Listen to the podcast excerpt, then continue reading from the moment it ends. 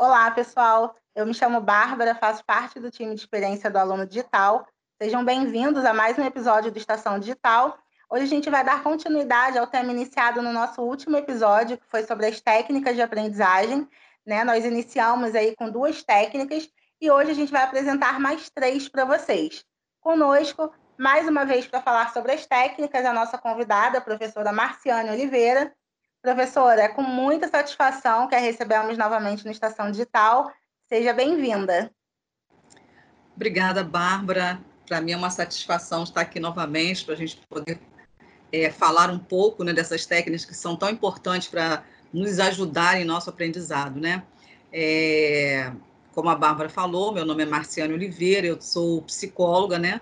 É, tenho é, pós-graduação em psicopedagogia, educação especial, 28 anos já de experiência né, em atendimento como psicoterapeuta e docente na área de administração, RH, tendo atuado também como coordenadora de RH durante cinco anos e também no, no, núcleo, né, agora, atualmente, o núcleo de apoio e atendimento psicopedagógico da EAD na Universidade Estácio de Sá. Isso. É, hoje a professora ela vai falar sobre, é, sobre três técnicas, né, como eu informei, que são mapa mental, o teste prático e sobre a autoexplicação. Então, professora, fica à vontade, a palavra é sua, para a nossa primeira técnica, que é o mapa mental. Então, nós, obrigada, Bárbara. Nós vamos começar falando né, desse mapa mental, que ele é muito interessante para nos é, mostrar de uma forma é, mais gráfica, né, se a gente pudesse assim falar, é, os nossos conteúdos de sala de aula. Então, os mapas mentais são ideais para pessoas de mente visuais, exatamente por investirem em imagens, setas e cores. As pessoas que gostam de, de, de estudar e são mais visuais, elas precisam, é, gra, elas gravam mais aquilo que elas veem. Esse, essa técnica é muito interessante, porque aqui você vai utilizar várias cores, né? Claro que você vai escolher as cores que você quer para padronizar os seus estudos, né? É, o mapa mental ele vai organizar as matérias em esquemas, né, elegendo um tema central. É um método descontraído e produtivo para a revisão dos conteúdos. Então, nós vamos falar agora sobre como você vai é, montar, né, vai elaborar esse seu mapa mental. A primeira coisa para você fazer quando você está elaborando um mapa mental é que você precisa escolher um tema, né? Inicie o mapa mental sempre no centro da folha. Dessa maneira, você terá mais espaço livre para desenvolvê-lo. Então, você vai pegar no centro da folha, uma folha em branco, e vai colocar um círculo. E ali naquele círculo, você vai colocar um tema. Digamos que você vai, vai estudar sobre liderança, né? É, e aí a, a, o tema que você vai colocar aqui nesse círculo, no meio da sua folha, é, ideia, é a ideia principal, que é liderança. Depois, né, na outra é, parte né, desse, dessa elaboração, é, você vai fazer subdivisões. Assim que definido né, a ideia principal, você vai criar essas subdivisões. Serão as conexões entre a ideia principal e as ideias secundárias. Assim por diante. Então, você vai, é, a partir desse círculo, você vai criar subdivisões e essas subdivisões vão estar, cada uma delas, com algum tema que é relacionado à sua ideia principal. Aquela primeira ideia, aquele primeiro tema que você colocou lá no meio do seu círculo. Palavras e imagens chaves, né, que são importantes. Você não vai colocar tudo que vem né, no seu livro, no seu caderno, no seu mapa mental, porque senão vai ficar muito confuso, né? A ideia vai ficar muito confusa, com muita coisa para você ler. A ideia do, do mapa mental é justamente quando você olha para ele, você já visualiza praticamente todo o conteúdo. Por quê? Porque as palavras-chave, as coisas mais importantes, as imagens mais importantes, elas já vêm à sua mente. As palavras e imagens-chave serão responsáveis pela ativação da memória fazendo com que o cérebro se assimile e memorize as informações, sintetizando o conteúdo. Evite, né, no mapa, quando você estiver fazendo suas, suas subdivisões, colocar frases longas. O objetivo da, das palavras e imagens-chave são ativar nossa memória e não passar uma informação completa. Então, digamos que se a gente estivesse utilizando aquela ideia que eu falei, né, aquele tema que foi liderança, né? Então, as subdivisões que eu poderia colocar aqui seria é, liderança autocrática, liderança democrática, liderança é, situacional, liderança é, liberal.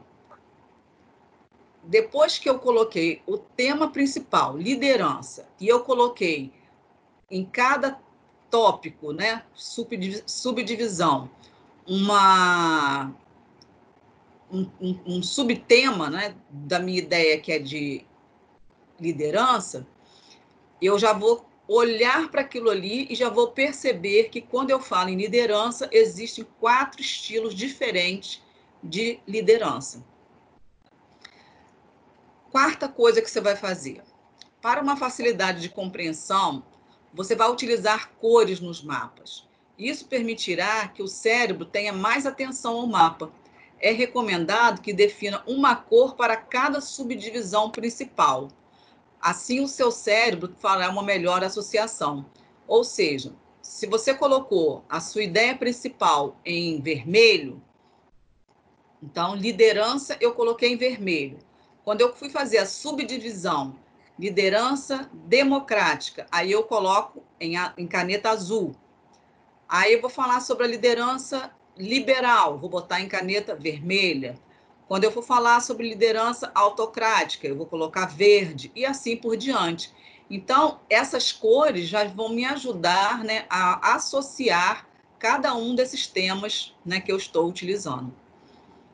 Então, é, essa, essa ideia do mapa mental é justamente para você pegar os seus pontos-chave dos seus conteúdos, é, colocá-los né, nesse, nesse mapa e dali você vai poder estudar, lembrando de, do que cada um desses subtemas querem dizer, né? qual, é o, qual é a definição, onde você usa, como você usa, se existe algum teórico né, referente àquele, àquele subtópico. Então, vai facilitar muito a sua compreensão do seu conteúdo. E é isso, Bárbara. É bacana, professora. É, pessoal, para ilustrar aí um pouco, né, demonstrar como funciona ali na prática o mapa mental, eu sugiro que vocês acessem o guia prático de vocês. É, lá na trilha de aprendizagem tem um modelo gráfico né, que vai demonstrar como funciona todo esse processo, a, a questão das cores mencionada pela, pela professora Marciane. Então, é, eu sugiro que vocês acessem é, para verificar como funciona o, o mapa mental. Professor, acho que a gente já pode seguir para a próxima técnica, que é o teste prático.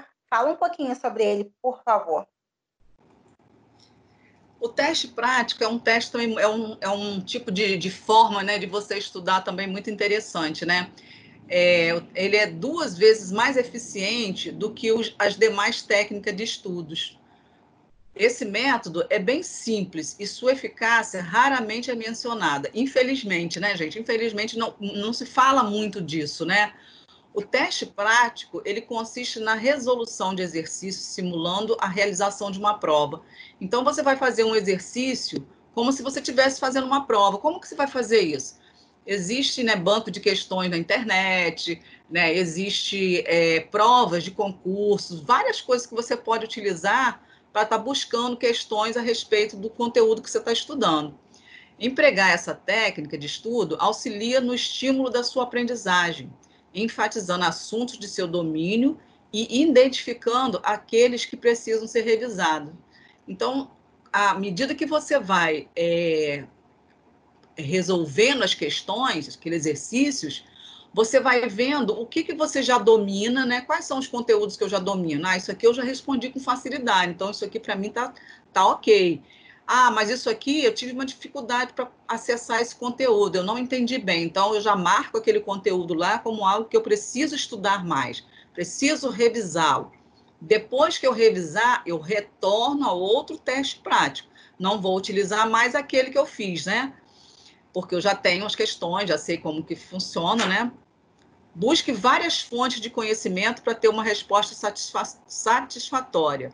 Lembre-se de utilizar fontes confiáveis, ok?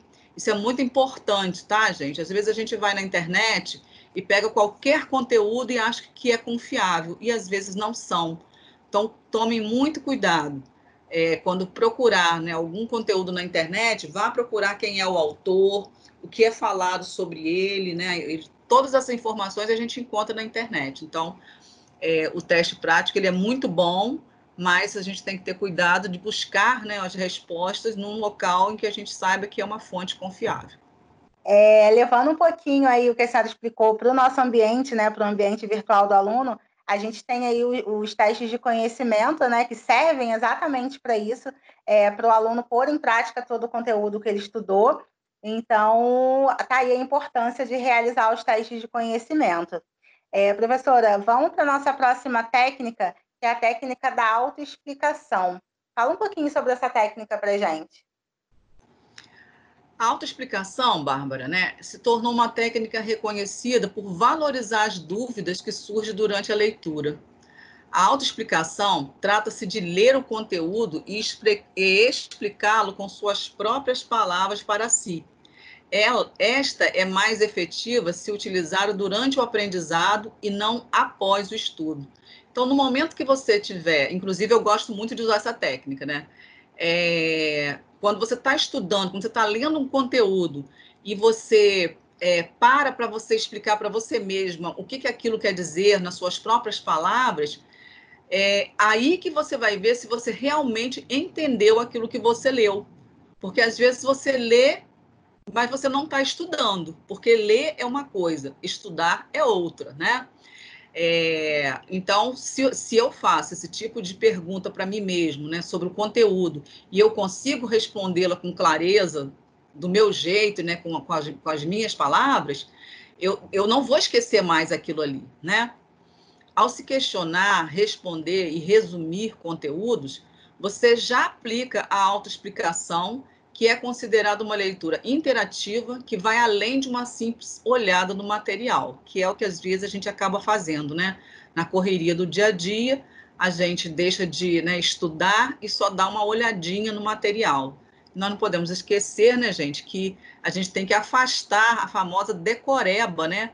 Mas absorver o conhecimento, porque é o conhecimento que vai fazer nós sermos bons profissionais, profissionais é, competentes e que poderão estar no mercado né, competindo com qualquer pessoa, porque nós temos conhecimento. Então, isso é muito importante para vocês.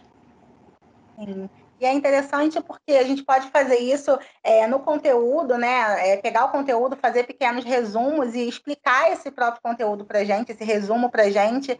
É, pode ser feito também através dos próprios exercícios, né? A gente é, é, explicando a resposta das perguntas que a gente faz, é, tudo em voz alta para a gente mesmo. E isso tudo realmente é, funciona de verdade.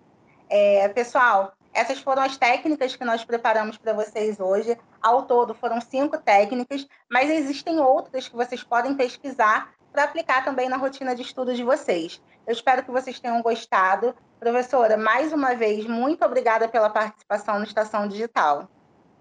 Muito obrigada a vocês, Bárbara. Eu espero que realmente seja de bastante uso né, dos nossos alunos, que eles aproveitem esse, esse, conhecimento sobre essas técnicas, porque elas vão facilitar o aprendizado deles de maneira muito eficaz. É isso, nós ficamos por aqui. Experimentem as técnicas é, que a gente passou para vocês e bons estudos. Tchau, tchau.